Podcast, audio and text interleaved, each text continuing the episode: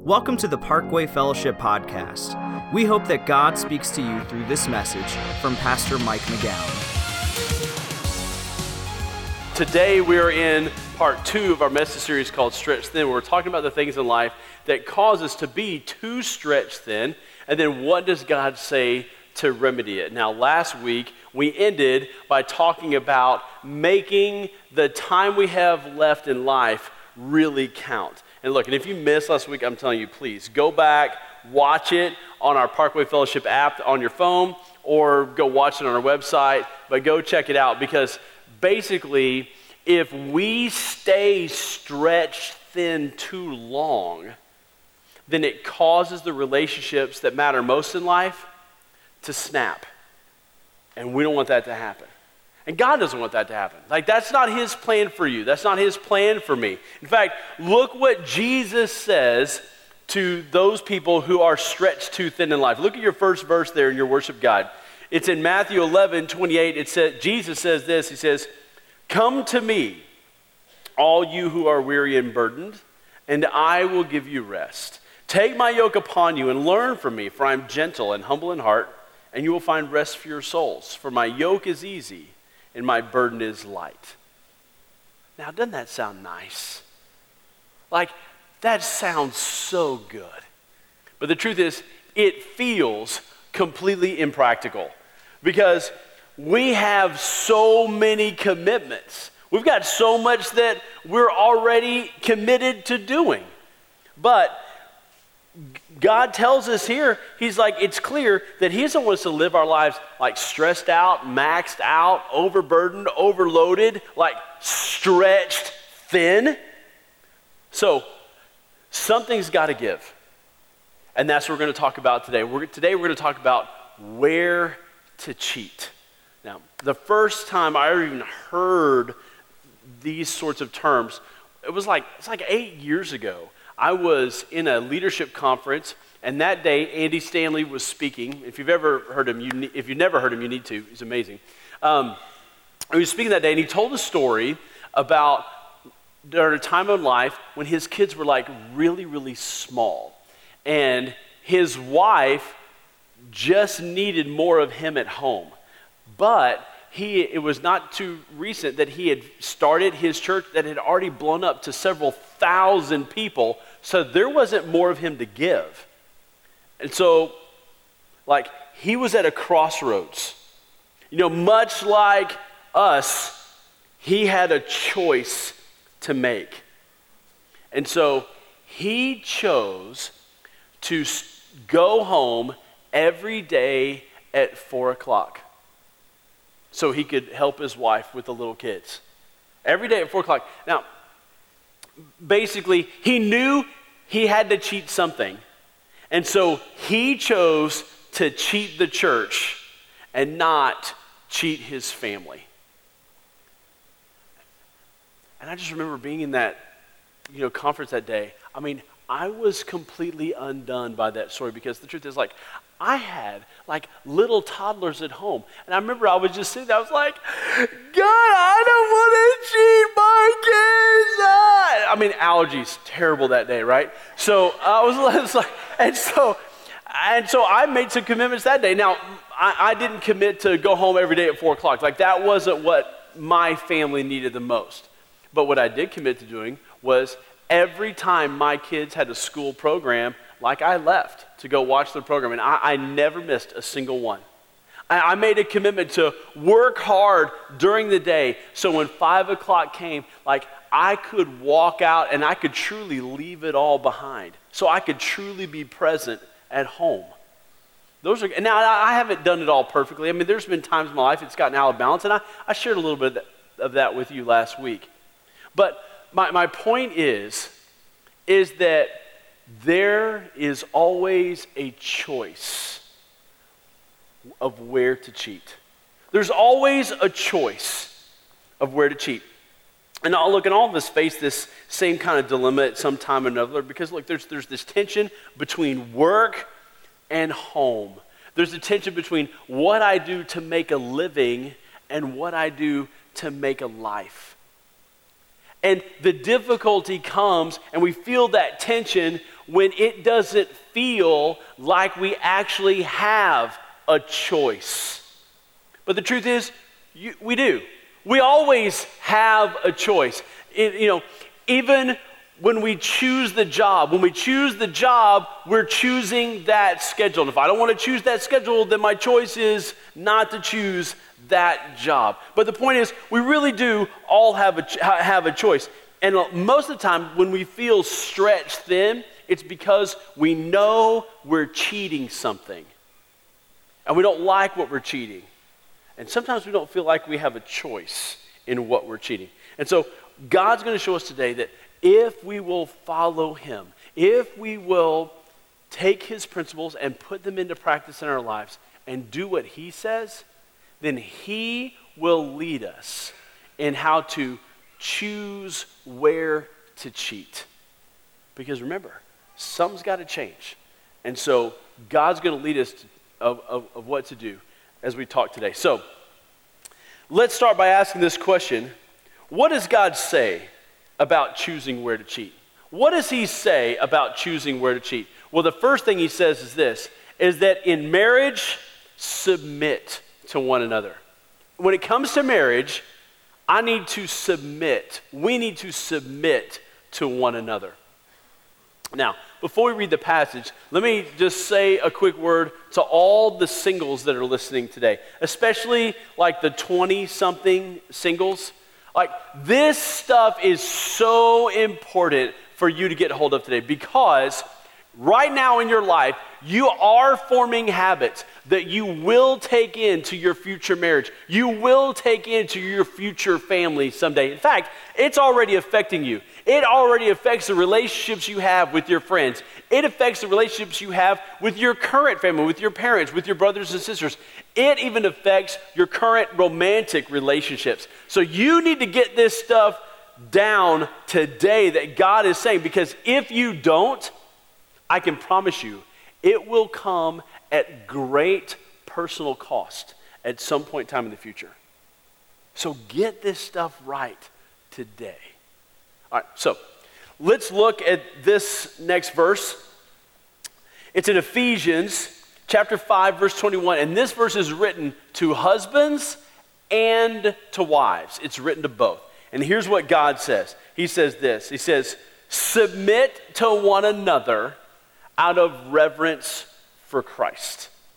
Now, the next verse, verse 22, says, Wives, submit yourselves to your husbands. Now, look, that verse causes so much ruckus that nobody hears verse 21 because of all the noise.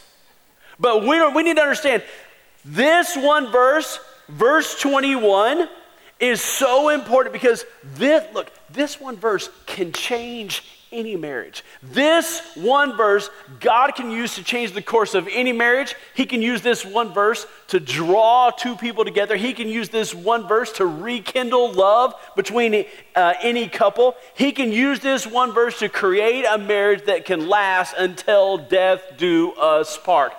I'm telling you, this verse is so critical. In fact, this verse is so important. I want us to say it out loud together, okay? Ready, go. Submit to one another out of reverence for Christ. Look, nowhere in the Bible does God ask me to submit to my career or to submit to my personal advancement or to submit to my hobbies or to my activities or to making more money or to building a bigger company or to increasing my network of friends. Nowhere does God say that. God only says that I am to submit to Him and to submit to my spouse. And that's it.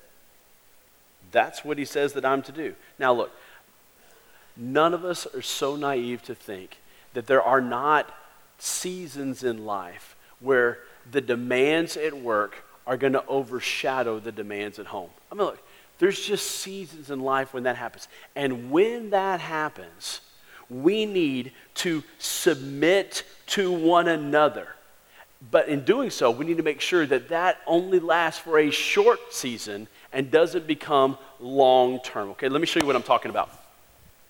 I brought with me today a 45 pound plate. Okay, it's a 45 pound weight. And let's just say that this 45 pound weight represents your responsibilities at home.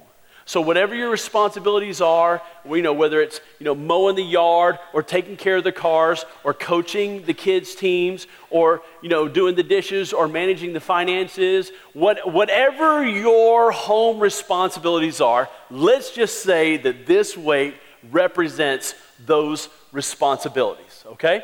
Now, let's also say that you have received a new promotion at work or you started a new job, or you've got you're kicking off a new career, you're opening a new business, or you're just starting homeschool. Did there's something that whatever it is that you do for your work, like there's been a massive change and a dramatic increase in responsibilities. And so, what you need to do for a while is you you need to take your home responsibilities and you need to hand them off to your spouse. Or if you're single with kids, you need to take your home responsibilities and you need to hand some of them off to your kids if they're old enough. And look, because of this verse, your spouse, out of mutual reverence for Christ, submits and says, Okay, I'll take on those responsibilities. Your kids, because they love you, take on those responsibilities for a season. And so remember, they're already carrying their own responsibilities, but now they take yours on too. Your spouse takes yours on too, at least until you can get your arms around your new responsibilities, they put their arms around your home responsibilities. Okay, now, here's where the problem comes in. The problem comes when you leave that weight in their arms too long. When this becomes the new normal for your spouse, when this becomes the new normal for your kids, because over time, that weight becomes too heavy and they tire, their arms get weaker until eventually they drop the weight because they can't carry it any longer. And you know that you have left that weight in their hands too long when you keep repeating promises that it's going to get better. You know you've left that weight in their hands too long when you chronically miss important events. You know you've left that weight in their hands too long when you keep pointing to the future to make up for the past. And then one day, you come home like 10 minutes later than you had promised, and your spouse blows up and walks out the door, and all of a sudden you find yourself separated. And you think, what just happened? I mean, I just came home 10 minutes late. Or your kids' grades begin to drop, and there's really no good explanation. Or you come home from a business trip and you realize, like, nobody's really missed you. That's the sound of the weight dropping. What do you do? Like, what's the solution to that? Well, the solution to that is this one verse. You have to get back to submitting to one another. Your spouse or your kids, they have carried that weight too long. And so now it's time for you to take it back again. It's time for you to submit yourself, just like they've submitted to you to carry the weight. It's time for you to submit yourself to your spouse and carry that weight back again for a while. Look, eh, so, whenever there's a change, you know, a new job, a new baby, a new career, a new semester, a new move, a new, like, whatever, like, it is, look, it is okay to agree to hand off some responsibilities, but you have to take them back. Essentially, this is what you have to do. You have to agree on when to take the weight back again. On the front end, you agree with your spouse hey, if you'll carry this for this amount of time, then I will take it back again. That's what you have to do. You've got to agree with your spouse on that. You got to do that on the front end. So if you've got to give that away for a season, then when that season comes to an end, you mutually submit to take that weight back again. Because look, you can't expect them to carry it forever. They will tire. And it's at that point you have to mutually submit to take that weight back again. That makes sense? Okay. Second thing that we need to do, because look, God, let me just say this last thing. The reason God tells us to submit to one another is because that is his way of protecting you and your spouse and your kids from going so long carrying such a heavy weight that you can't carry it anymore. That's why he, it's one of the big reasons why he asks us to mutually submit. Okay? All right, number two. In family, don't give in to fear. In family, don't give in to fear. Look, the, the re- real reason why we get stretched so thin most of the time is not, real, not because we've just been overscheduled or because we got overcommitted. Most of the time, the reason we're stretched too thin, the real reason behind it all is fear. It's fear of, like, will that person still love me? Will we have enough money? Will my kid be able to get a scholarship? What if I fail? Everything behind all that is just fear, fear, fear, fear, fear, fear, fear, fear, fear. And that's what motivates us to become overextended, to become stretched too thin. It's because we fear. Okay? But get this. Did you know that the most repeated command in the Bible is fear not? The most repeated command in the entire Bible, one that gets said more than any other, is, is two words fear not. And one of the most famous passages is found in Isaiah chapter 43, beginning in the second half, verse 1. It says this This is God talking. He says, Fear not. Circle those two words. Fear not. For I have redeemed you. I have summoned you by name. You are mine. When you pass through the waters, I will be with you. And when you pass through the rivers, they will not sweep over you. Basically, that's a reference to when God parted the Red Sea, people of Israel walked across on dry land. Basically, God made a way when there was no way, okay?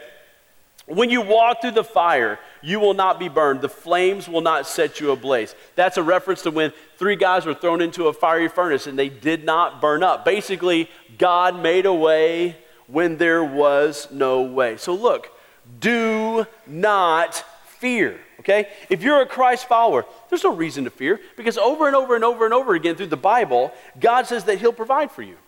Like He'll guide your future, He'll guide your kids in their future. And He will open doors for you. So basically, God will make a way when there is no way. So why do we fear? Well, here's why we fear it's because we fear the unknown. So what, whenever some, we're about to encounter something and it's, we just we don't know, it's unknown to us, like we just fear. But since God knows the unknown, there's no reason to fear. See, God, God knows how your life is going to work out. Like, He sees your life laid out before you. He knows what's going to happen. He knows how this situation is going to work out. He knows when that job is going to come. He knows how this is all going to, you know, turn out. He, get, he sees all that. And so because, because you know him and he knows that, there's no reason to fear. The only thing we need to do is trust. So we trust him. Now, doesn't mean that you don't have free will, okay? People do. You have free will, I have free will, and people still make choices, they make a mess of things, but God is so big and so powerful, He can even work through the messes that we make. Okay, but look, here's the point. Most of the time, the reason behind why we're stretched so thin, the reason behind all that, it's fear. Okay? But what if you trusted God with that fear? What if you took your fear and you said, okay, God, I give you that fear and I'm not going to take it back again. I trust you with that fear. I, in fact, God, I want to be motivated by you and not motivated by that fear any longer. So I trust you with that fear. Mean, do you think that that would bring peace to your soul? Yeah, it would. Now, the first step to trusting God is to trust His Son, Jesus Christ. And you have to trust Jesus Christ to come into your life, to forgive you, and then make a commitment to follow Him. See, that, that's what being a Christian, being a Christ follower is. And it starts at the same spot for everybody. Everybody starts by asking Jesus to come into their life. See, Jesus died on a cross so that his death could pay for your forgiveness. So you could have a relationship with God and go to heaven when you die. So if you've never asked Jesus Christ to come into your life to forgive you, you have to start there. Everybody starts there. And he, and he says he will. And it's, it's a free, his forgiveness is free. But the expectation is that from that day forward, you would follow him as best you can. So if you ever made a commitment to ask Jesus to come into your life to forgive you and then follow him from that day forward, if you've never done that, start there. There's a prayer at the bottom of your message notes. If you've never prayed that prayer before, start and pray that prayer today, okay? Um, now, once you've prayed that prayer, then you can move on to number three. And number three says this is that basically in my unique roles, don't trade. In my unique roles, don't trade. Look, I have two unique roles in this life. My first role is to be the husband to Amy. That role is unique to me. My second unique role is to be a dad to Libby and Ben.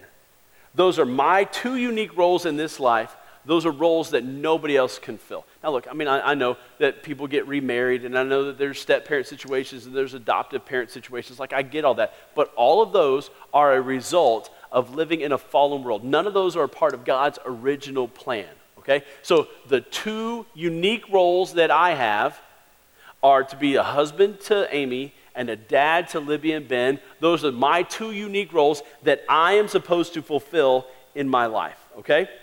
But that's not true at my work. Like, at my work, I am the senior pastor at Parkway Fellowship, okay? And my, some of my primary roles are to write and deliver sermons. Okay? But that role is not unique to me. There are thousands of people who do that every single weekend, all over the world. And so that role is not unique to me. In fact, at Parkway Fellowship, Someday, somebody else is going to have that role, okay? Now, I'm not sick, like I don't feel bad, like I mean, like I plan to be here for a long time, okay? So don't worry about that. But someday in the future, somebody else will have that role because this role is not unique to me. Someone else one day will have it. And, and that's just the reality of it. So if if that's true, then why would I trade the role of what only I can do for what somebody else can do and one day somebody else will do? That would be a bad trade. And the very same thing is true for you. Like, you have some unique roles in this life that only you can do. If, if you're married or you want to be married someday, then that is a role that is unique to you. If you want to, if you have kids or you want to have kids, that is a role that is unique to you. If you are a grandparent or you want to be a grandparent, that is a role that is unique to you. If you are a great grandparent or you want to be a great grandparent, that is a role that is unique to you. So, why would you trade time in a role that is unique to only you for something that, some, that someone else can and will do? Like, that's a bad trade. Literally every time. Now, look, let's be honest here, okay? Like, there are seasons in life when you do have to make that trade. There, there are seasons in life where you have to make that trade. So let's just be honest, that, that happens. But my point is this You can't keep making that trade. If you do, it has to be for a short amount of time. But you cannot keep making that trade. You can't keep trading that role that is unique to you for a role that, you know, somebody else can and eventually will do. You can't keep making that trade. Uh, let me say it like this, okay? Um, don't trade what is unique to you for what someone else can do. Don't do that. Don't do that long term. Don't trade what is unique to you for what someone else can do. Because look, there are only one set of single years. There's only one set of young married years. There's only one set of toddler years. There's only one set of teenage years. There's only one set of empty nester years. There's only one set of grandparent years. There's only one set of great grandparent years. And it doesn't really matter what comes after that because you won't remember it anyway, right? but there's only one set of those things. So, my point is what if you really trusted God for Him to take care of the stuff at work, whatever that work is, and it doesn't matter whether you're a male or female, what if you really trusted take God to take care of the stuff at work so that you could take care of the unique roles that He's trusted you to do? What if you really trusted God to take care of that so you could, you could take care of what He's trusted you to do here? What if you did that? What if you really took seriously this next verse that Jesus talks about? When he talks about worry and getting stretched thin. In Matthew chapter 6, verse 34, Jesus says this He says, Do not worry about tomorrow, for tomorrow will worry about itself. Each day has enough trouble of its own. Look, life, life has enough regrets of its own, right? So don't regret wondering what God would have done if you had trusted Him with this so that you could take care of that. Don't spend your life regretting that. Because look, don't worry about that stuff tomorrow. Don't worry how it's going to work out. God's got it worked out. Trust Him. Just don't trade what's unique to you for what someone else can do. So, I'm going to do something. In your seat, there is a brown luggage tag. I want you to find this. And if for whatever reason you can't find it because somebody else swiped it or like you just misplaced it or whatever, um, we have uh, some of our staff members that um, have some. So if you need one, raise your hand. They'll bring one to you. But everybody, grab your luggage tag right now. Grab this luggage tag, okay? Here's what I want you to do. On one side of the luggage tag, I want you to write whatever your fear is that keeps you stretched so thin. So, whatever that fear is that's driving you to become overextended, overcommitted, maxed out, stressed out, I want you to write that on one side. So, for instance, for you, if the reason you work so much is that you're afraid that you're not going to have enough money, then write that fear down. If for you, the reason why you're overcommitted is because of your need for approval from someone else, then write that fear down. For me, what I wrote down on my tag is that my fear is not being looked up to as being successful. Like, that's hard to admit. But that's my fear that keeps me driving. So, I want you to write your fear on one side. Then on the other side, I want you to write three words. Everybody write the same three words. I want you to write, I won't trade. On the other side, write, I won't trade. So, whatever that fear is that drives you to become overextended in roles that are not unique to you, I want on the other side to write and say, I won't trade. And then here's what I want you to do. Outside, there are cages that look just like this. What I want you to do is I want you to take your luggage tag on your way out today. Just find one of those that are kind of scattered throughout the lobby area. I don't want you to hang it. Just hang it right there. Because basically, you're saying, God, I am giving you my fear. And I am not going to take it back again. I am walking away from it. And in doing so, I am committing to say to you, God, I won't trade. Would you do that today?